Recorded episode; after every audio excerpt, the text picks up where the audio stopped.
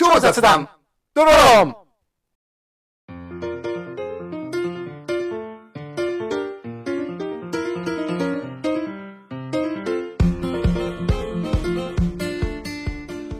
雑談の中にこそアイデアは詰まっているをコンセプトに超雑談を繰り広げるトーク番組です。こんにちは、シュウです。こんにちは、アシカです。今日もよろしくお願いします。よろしくお願いいたします。ということで、今回ですね、浦和、間違えた。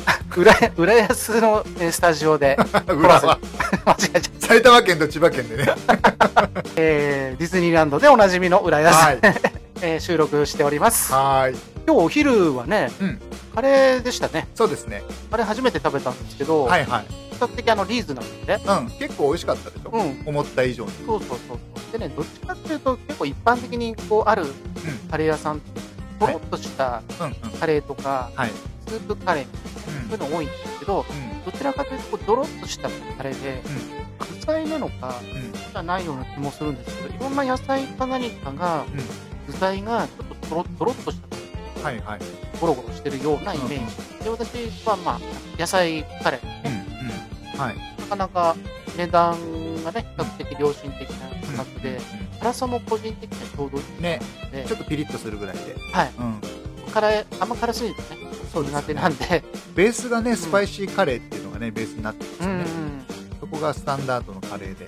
まあ、大人で辛いのはちょっと苦手だっていう人でも、まあギリギリ耐えられる辛さ。という感じの辛さで、でもその具材野菜カレーはすごく優しい感じのうんうん。野菜で、きゅうりが入ってたのと私びっくりしたはい、んですけど、入ってますよね。意外とあのシャキシャキ感というかあの食感ですね。キュウリ以外何入ってますきゅうりとナス、うん。ナスはね昔嫌いだったんですけど、今はい克服したんですうんうん。食べるうん。けど、あと玉ねぎとか？玉ねぎはもちろん入ってましたし、はい。なんかブロッコリーみたいなのと、あと人参と、うん。結構野菜カレーに入ってそうな、ピーピーマンが、ピーマンっぽいやつ、うんうん。だから結構種類入ってたんですね。入ってて、うんうんで、結構ボリュームもね、なかなかあるというか、まあ、ちょうどよかったですよね。うん。昔だったらね、物足りないんですけど。多分足りなかったと思いますけどね。多分大盛りがもしあのお店にあるなら大盛り頼んだ方がいいのかな。僕最初ちょっと迷ったんですよ。うん大盛り。この年になると大盛りはなかなるべくやめようっていうキャンペーンを自分で実行してるんで。の、その癖して、あの、揚げ物1個ね、追加してましたけど、コロッケ1個追加しましたトけどね。ッピングもね。うんうんうん。だからね、実はあれ、ルーがめっちゃ余っちゃって、だったらコロッケ1個入れようと思って。そういう言い訳ですね。そういう言い訳です。というか、それからこれが真実です。なるほど。真実はいつも一つですからね。ありがとうございました。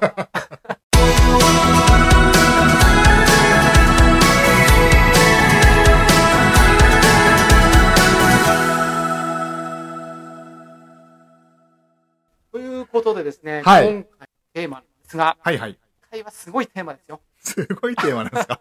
今回はなんとですね、はい私の大好きなはい。猫ちゃんのネタをね、いろいろ話したいなと思いますね。もう、こ今日はもうね、周さん独演会みたいになりそうな感じしますけどね。そんな風にはしたくないとは思ってるんですが、ついつい喋ってしまうのではないかと思っております。もう事実上そうですと。でもおそらく、はいはいあの、こういうラジオとかね、聞かれてる方でも、うんうん。今もう空前の猫ブームですから、そうなんですかそうだと私は思いたいです。おそらく犬のブームよりもうんうん猫ブームが来てるであろう。えー、あ、でもそうかもしれないです。うん。多分ね、確か去年とか一昨年ぐらいのうん。ニュースだったか、どっかのデータだったか忘れましたけども、やっうん。ぱ猫が日本では空前のブームはいが増えてるうん。うん。うん。データが出てて、なるほど。今まあ巣ごもりというかね、まあ、家でこう在宅してる人が増えてる中で、うん。うん。まあ、飼えなくなってみたいな、まあ、そういう問題もまあなくはないでも、はいはい。やっぱそこに飼って、うんお子ちゃまの猫を飼って、うんまあ、動画に出す人いっぱいいます。やっぱ動画見ててもね、癒されるんですけども、まあ、実家にね、長年、まあ、代々猫ちゃんいますのでね。はい帰省した時には猫と戯れて、まあ、帰ってくると。はいまあ、そんなようなですね、急に、急に、はい。急に気合入っちゃっ ちょっとマイクから離れてっちゃったんでね、た。はい。あまりに楽しすぎちゃってね、ついついこう体がストップしちゃったんですね。あの、超雑談トロロのいいところは、これ収録を忘れることですから。それぐらい、こう、お互いが、確かに。あの、素で話してるっていう。そこが一つの売りですか？ら。例えば、足利さんは猫とか好きですか？猫、まあ嫌いじゃないんですけど、猫か犬かって言われると犬になっちゃうんですよね。それはまあどうしてですかね？どうして？うん。なんかね、猫は懐きにくいっていう、いあの、先入観があるのかもしれない。バカ野郎 と引っかかれるのが嫌だ。なるほど。でも犬だってね、噛みつきました。だから多分うん先入観っていうか思い込みだと思いますよ。これはね、どうなのかわかりませんけど、まあ、しつけの問題と、うんうんまあ、その、犬の、犬にしても猫にしても、うん。やっぱ個体によるその、性格の違いってありますよね。か。同じ種類の猫でも、気性が荒かったり気性が荒かったりとか、人にな、あの、懐きやすいとうんか、うん。警戒心が強いとか、うん。臆病だったりとか、まあ、いろいろありますので、うん。猫で言うと、私はどちらかというと、オスかメスかで言うとメスが好き。はいはい。その方がちょっと甘えん坊なんじゃないかっていう、うんまあ、意見多いとは思うんですけども、うんでもやっぱメス猫の方が、その盛りがついて、えーとかいきませんから、はいはいはい。まあそこら辺はいいのかなとかですね。うんうんうんで、オスの場合はやっぱ外に出てって、都会とかですね、うんうん家の中で飼ってるシーンが多いと思うので、はいあんまないと思いますけど、田舎の方だと、やっぱご近所様のね、お猫様にですね、うんうん種付けをしてしまうみたいなこともありますので。まあそういうことも踏まえて考えると、メス猫の方が飼いやすいのかなと思ってるんですね。なるほど。あと性格もまあ柔らかいというかね、うんうんやっぱ男の子は、男の子って言っちゃいますけど、うん大人になるとね、甘えん坊になるんで、子供の時はやっぱりやんちゃなんでね、うん。うんちっこち駆けずり回ったり、蚊が引っかいちゃったりとか、うんうんうん。そういうのがありますので、その点はメス猫の方が少し、まあ扱いやすいんじゃないかなうん。というところね、今まで猫は、猫ちゃんはどんぐらい飼ってらっしゃるんですか？僕がね、初めて、うんそれこそ幼稚園に行き始めた頃に、最初に自分の意思でというか、自分の希望を伝えて、ペットを飼ってもらったのが猫ちゃん。はいはい。これメス猫だ、まあ、うん三毛猫ね。うんうんうん。どっちかっていうと、周りに友達とかね、そういうのがいないような場所に住んでたので、うんむしろ猫ちゃんが遊び相手みたういなね、んうん、感じでやってましたね。よく相撲の相手とかしてもらいましたし相撲？ね。どうやって取るんだみたいな。まあ、所詮子供なんで。はいはいまあいうことで、まあ、逆に面倒を見てもらってたようなうんところもあるわけです。へあとね、猫って懐きにくいってさっき言ったじゃないですか。えうんただ、猫はマイペースなので、うん猫のペースに合わせるだけなんです。人のペースに合わせるんではなくて、猫のペースに合わせるんです。うんうん多分人のペースに合わないでしょ合わない。うんうんうん合わせてこないでしょ合わせてこないし、猫がこうしてほしいときには近寄ってくるとかね。うんうんご飯が欲しいときには甘えてくるうんとかね。うんうんちょっと遊びに行きたいときにはうん、ずーっとこっちを見て、外に出させてみたいなね。うんうん。そんな顔をしてくるっていうね。はいはい。そんなことがいいところっていうか、うんうん。可愛いところですよね。修正みたいですね。はいはい。ね、あと、結構そっけないところをね、こっちが抱こうとしたり、こう引き寄せたりすると、ちょっとこう嫌がるときもたまにある方で、うん。ふと忘れた頃に、ちょっとこう近づいてきてね、うん体をすり寄せてきたりとか、そういうのがあったりするので、うん。ツンデレというんですかね、世の中で。ワンちゃんってどっちかっていうと常にキャキャキャキャキャキャンとこう近寄ってくるじゃないですか。まあ、それはそれで、まあ一瞬一瞬は嬉しいと思うんですけど、うんうんうんやっぱそのギャップがあることによって引き込まれていくんですね。力説もう私の心を掴んで離さない。なるほどねそこがでも周さんにとってまあ周さんにとってというか多分猫好きの方のうん。うん意見というかポイントなんでしょうねそうなんですよ。うんその意味は僕もわかるんですけど、多分はいそこに僕はキュンとあんま来ないから、多分猫好きじゃないんだと思あーまあそうかもしれない嫌いじゃないですよ。うん嫌いじゃないですけど、あのいれば撫でたりするのは好きだけど一緒に暮らしたいなっていうふうにはあまり思わない。なるほど。結構多分、なんだろうな。僕もなんか、こう見えてってラジオ番組で言うのもなんですけど、あんまりこう、僕がマイペースだから、はいはい。誰かに満たされちゃうのが苦手なんですよ。疲れちゃうんですよね。はい。あの、苦手というか。う。だから、多分猫ちゃんだと多分僕疲れちゃうんだと。さすらいの侍的な考え方ですね。でも犬だと、あの、察してあんまり近寄ってこないとか結構あるじゃない。ほう。あるじゃないですかってこれ言い切っていいのかなあるような気がしてるんですよ。僕犬とも一緒に住んだことないかわかんないですけど、え基本的に動物を飼って一緒に暮らすっていうあの印象があんまり今のところはないので、ゆくゆくはね、うんでもいいなとは思いますけどね。まあ別に私も嫌いではないです。昔うんうんうん犬を飼った時期もあります。うんうんうん。だから猫対犬の話をしてるわけじゃないですよね。うんでもやっぱ猫は猫でね、まああうんのどっち派っていうと、まあ、猫派っていうだけの話であっうんうんうんて、別に犬が嫌いというわけではないし、うんうんうんうんもちろん犬に癒される時もある。うんうん。そうで、あの、そう言われると僕も猫に癒される時はもちろんあります。もちろんね、うん小さい小鳥っていうかね、インコ,、はいインコとかそういうのだってそうだし、うんうんうんまあ、ウサギなんかもあったもんね。そうですね。そういうのもある。うんうんまあ、猫はやっぱり散歩行かなくていいってね、うん。うんうん。あ、そっかそっか。それはね、大きいですね。うん、そういうのもあります。確かに。そこはある意味マイペースで一緒にやっていけそうな感じですね。あとね、犬だと連れて行かなきゃいけない、そうなんですよ。やっぱり散歩。歩、まあ、うんもちろん自分の運動のためにはいいという考え方がある一方で、うんまあ、ちょっと毎日やっぱり、ね、雨の日でもやっぱ行かなきゃいけないんそうですねうん、犬飼ったら散歩に行かなきゃいけないというか、うん。雨の日だからって人間の都合で行かないっていうのは犬のストレスますうからね。ん。やっぱ飼うためにはね。犬の方が覚悟がいるんじゃねう。ん。そうかもしれない。ん。うん。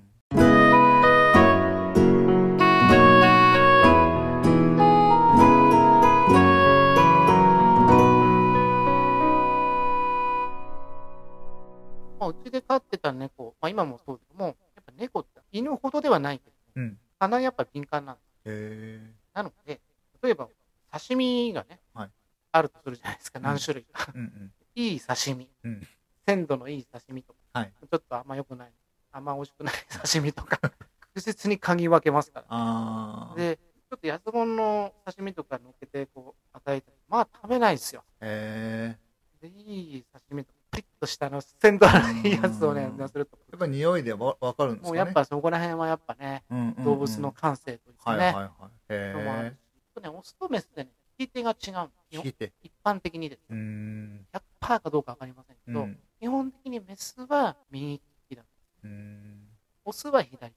うんうんだからよくあの動画とかで見てみるといいんですうん。けど、うんうん普通猫の時は、例えばなんか書いてある前によく猫がいるんですうんよね。うんうん。はいはそういう時は、左手を出してることが多いので。ちょっと観察してみると思う。へえ。なるほど。手の方法もですね、うん。猫で言うと犬と違うっていうので、まあ、犬はこう的確にこうその場その場でこう指摘してね、うん。注意するような教育をすると思うんですけども、うんうん猫って怒ってもわからない。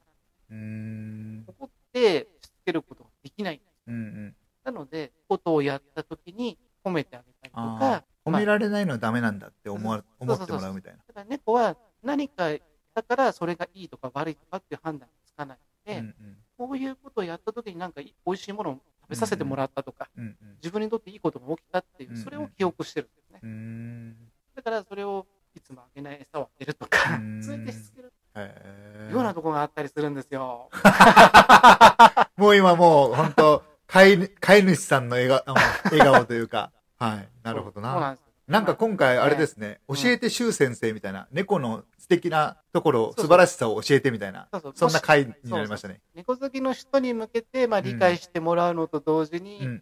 まあ、そんなに猫に興味なかった人にもちょっと持ってもらえたら嬉しいなと、なるほど。そのような気持ちでね、喋らせていただきました。なるほど。はいや、すみません。僕がね、ほとんど猫に関してあまりその知識というかエピソードもなく、い。うん。ほとんどうなずいてるばっかりで。でも、最近知ってます？あの、坂上忍さんの YouTube って見たことあります？YouTube はないですけど、犬好きですよね。うん彼なんかねうん、犬好きなんですけど、うん猫も今、保護猫なのかな？をああの、まあ、引き取ってって言い方なんか正しいかわかんないですけど、で、今、はい8匹ぐらい猫ちゃん飼ってるのかな。あ、そうですでか。そんな飼ってるんですか？うん。へー犬と合わせたら多分20匹ぐらい飼ってて、すごいな。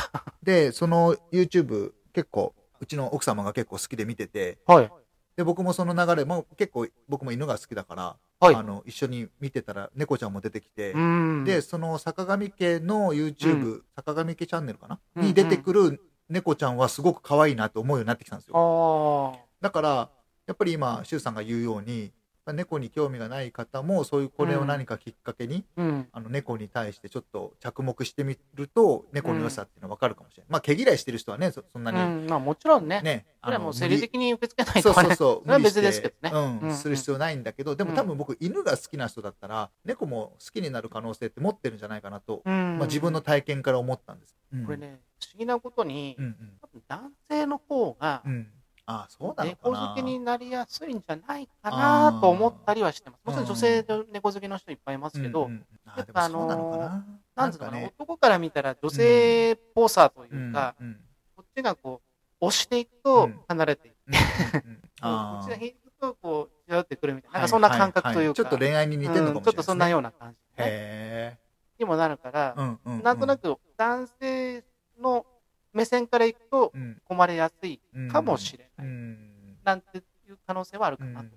ね。なるほど、なるほど。うん。なんか、ドラマとかでも猫好きの人って男性が結構多いなと思ってて、僕が見たドラマはですね。なんかそういうイメージはでも確かにあるかもしれないですね。まあ、あとはね、ものすごいあ女性とかお姉さんとか抱えてあの、なんでなんでしょみたいなのありますけど、普通の三毛うーうん。ん。なるほど。葉っていうのはね、うん。なんとなく理解できる、なんかお互い理解できたことがね、うん。嬉しかった。はいはいはい。なんかね、こう、ちょっと振り返ってみると、今はもう、もちろん、もう何十年前、30年ぐらい前、30年以上前か、の話なんで、もうない、ないんですけどはい、僕、佐賀県が本県に、まあ、じいちゃんばあちゃんが住んで、今、今だ、今、ばあちゃんだけなんですけど、はい。そのばあちゃんが、その、野良猫を飼ってたんですまあ、飼ってたというか、野良猫で、うちに来るほ子に餌をあげて、餌というか、まあ、ご飯をあげてたと。うんうんうん。で、そういった記憶が今ちょっと蘇ってきてうん、だから生活の中に猫が全然いなかったわけではなくて、うん。あとその、九州の福岡に住んでた時に、あるバイク屋さんにもやっぱりその野良猫が来てて、来たらご飯をあげるみたいな。で、一時居座ってるけど、夜になるとどっか行っちゃうみたいな。うん。で、そういう猫との付き合い方っていうか、うん。のは見てきたので、うん。家の中でしっかり飼う猫じゃなくても、そういう猫との関わり方？うん。あと今パッて思い出したんですけど、その千葉県の勝浦市の廃校があるんですけど、はい。まあ検索されて一発で分かっちゃうんですけど、はい。そこでもあの一緒に仕事をしてた、まあ、先輩がうん。猫ちゃん飼ってたというか野良猫に餌をあげてうん。可愛がってましたね。だからそういう関わり方うん。もあるなってちょっと、まあまあ、よしあるしあるでしょうけど、ね。そうですね、うん。つかず離れてでお付き合いをするっていう場合もあるし、うん。自分のペットとしてね、そうですね。飼うっていう場合もある。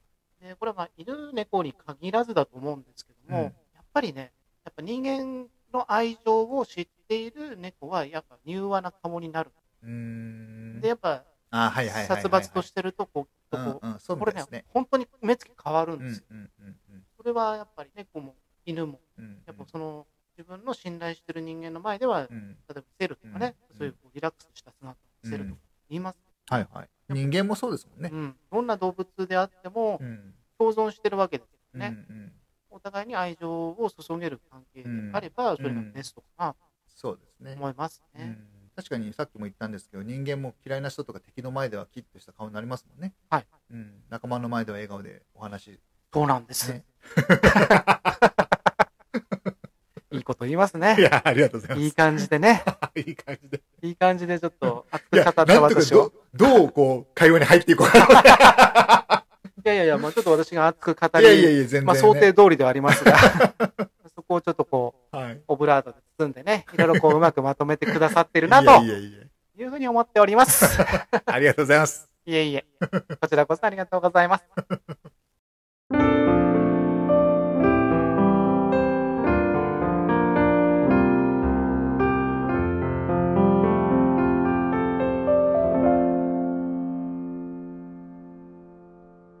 はい。はいまあ、まだまだお話はつきませんが。はいはい。やっぱねこの番組の中だけでは周さんの熱い猫への思いはやっぱり語り尽くせないですね、まだまだね、うんパート2、パート3、パート4とかね。まあそういう感じに分けていこうかなと。猫好きのゲスト呼びて この番組では、猫好きの皆様を、えー募集しております。えーぜひ、コラボ収録にご参加くださいませ。はいはい。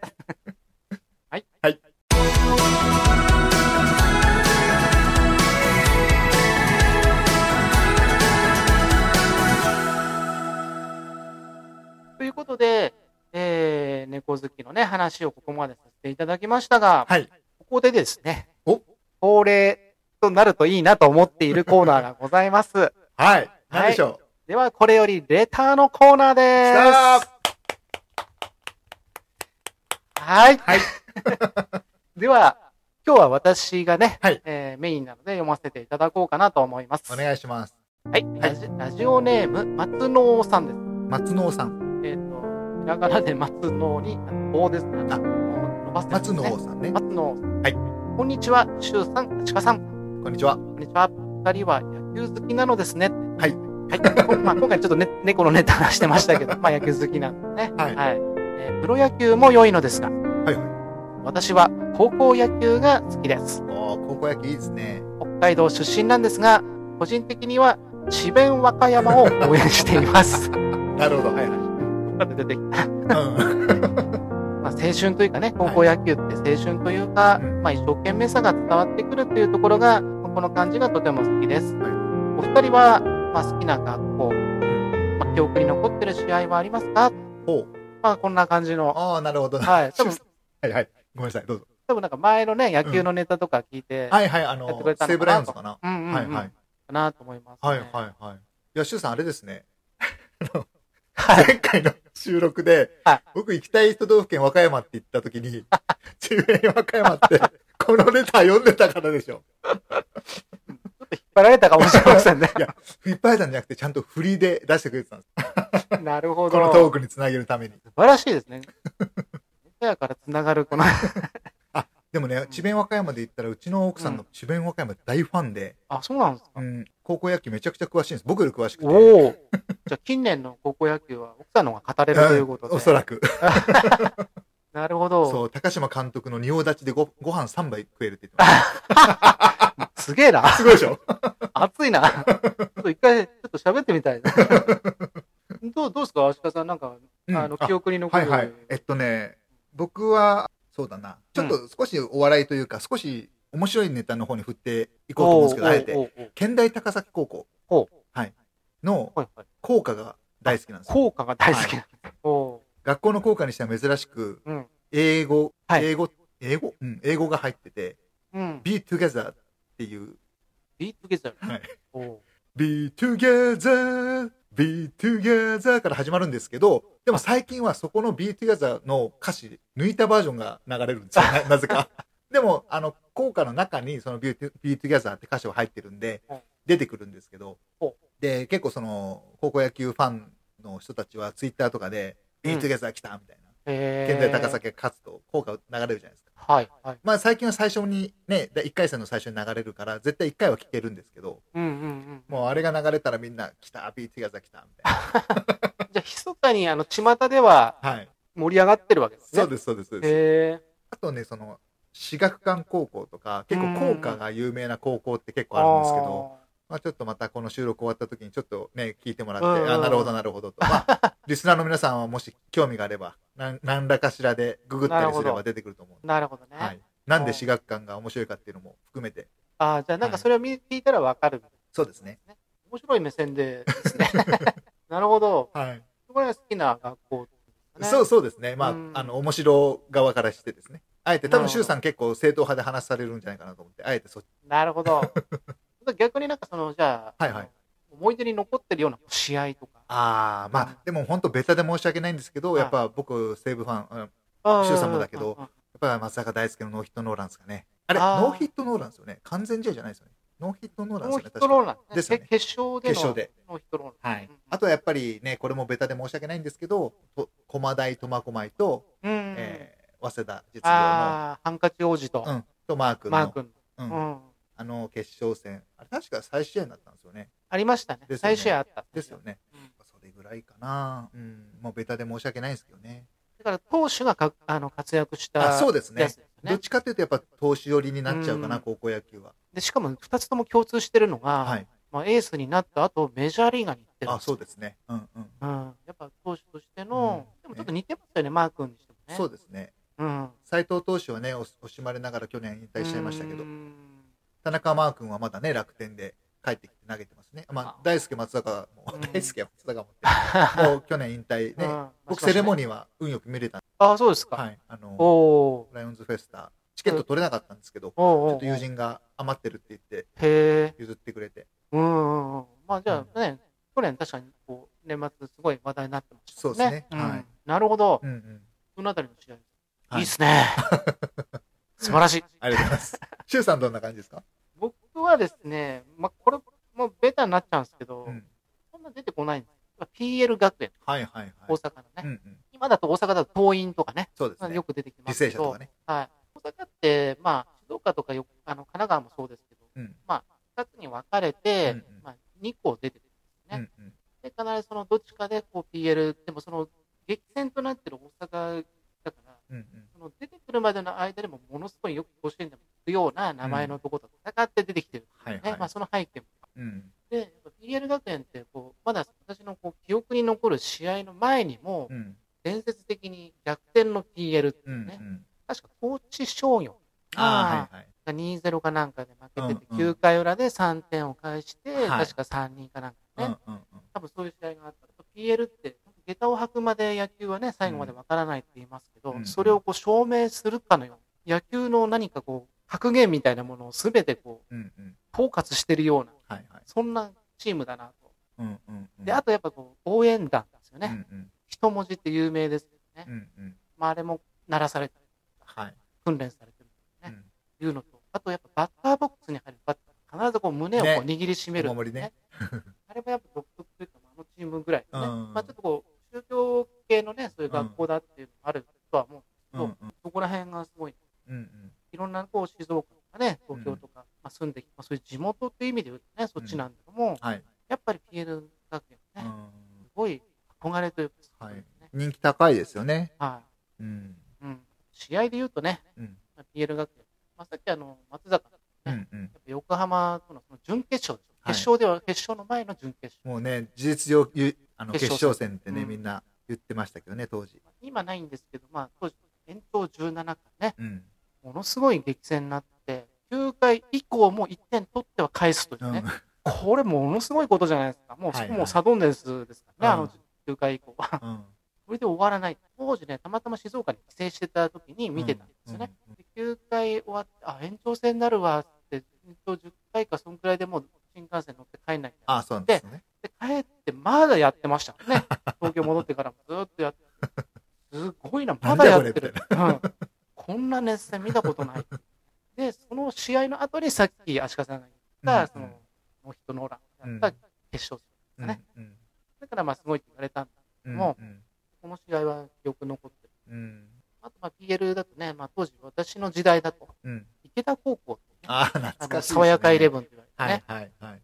もうコツコツ打っていくうんうんうん。感じで、もうとにかく打撃で相手を圧倒していくね、うん。つなげる打線。池田かんあ池田高校、津田監督でしたっけ、とつた感ね、懐かしいですね。うん上昇とも言われたような、あの池田の全盛期に PL が出てきて、はいはい7-0で完封して勝っちゃうんですね。あ、池田高校が。池田高校に、あ PL が。あ、池田が上昇だった頃ですね。まあ、上昇の名残があった頃にはいはいはい。PL が出てきて、うんうんうん。やっぱり PL ってすごいんだとああ、なるほど。思わされた。まあ、うん確かにあの、うんうんいわゆる桑田清原うん KK コンビ時だった。うんうん。ちょっと次元が違うなと。うん。ますます好きになった試合でしたね。うんうん今はね、その全然その流れは関係ないけど、その大阪の強豪校の流れは多分そこら辺が大阪桐蔭が引き継いだような感じですよね。まあまあそうですね。うん。引き継いだというかね、なんかその流れを組んでる感じはしますけどね。そうですね。うん大阪強いそこにあるのかなっていう気もします。大阪はね、さっきもちょっとちらっと言ったんですけど、履正社も強いですからね。あうん。まあ昔は関西とね、うん四国と言われてはいたうんですね。ん。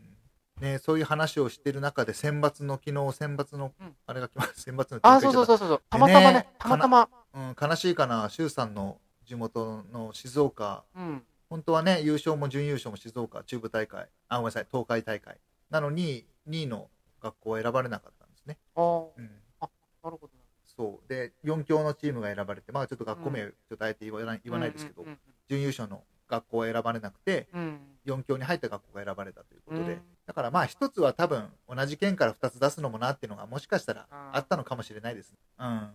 選抜だから仕方ないんですけどね、その選抜委員会みたいのがあってそこで決めるわけだから、うんトップ2が出れるとは限らないですからね。夏の大会はね、そう47そう、校優勝で、したところがね。春は32ねそうそうそう。またね、選抜についてもちょっと機会があったら、はね、この。番組でうん。話してもいいですね。意外にね、この高校野球でね、盛り上がらさせていただいて、本当はありがたいんです 今回ちょっとね、長くなりましたね。そうですね。編集が大変でございます。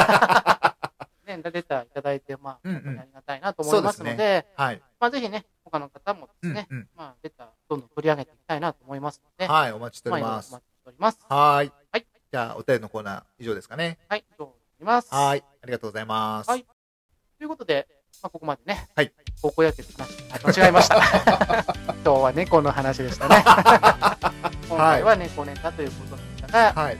はい、じゃあ、次回はどうしましょうかね。はい。じゃあ、次回なんですけど、まあ、2月ということもあって、はい雪の日の思い出。ちょっとロマンテックかもしれないですけど、こういうネタ多いよな。あの、なんか似合わず、風貌に似合わずロマンチストなんで。どこをターゲットにしようとしてるんだろうって。ああ、そうですね。まあ、まあ雪、雪をターゲットに。雪か。北さんにいっぱい語ってもらいましょう。はい。ありがとうございます。じゃあ、はいえっと、次回は、えーの思い出ということでテーマで話したいと思います。お願いします。はい。では、この番組では、えー皆様の、えーお便り、ご意見などをお待ちしております。はいえー公式のツイッター、それからお便りページよりお寄せください。はいまた次回の今日たちのトロロンでお会いいたしましょう。では、さよなら。さよなら。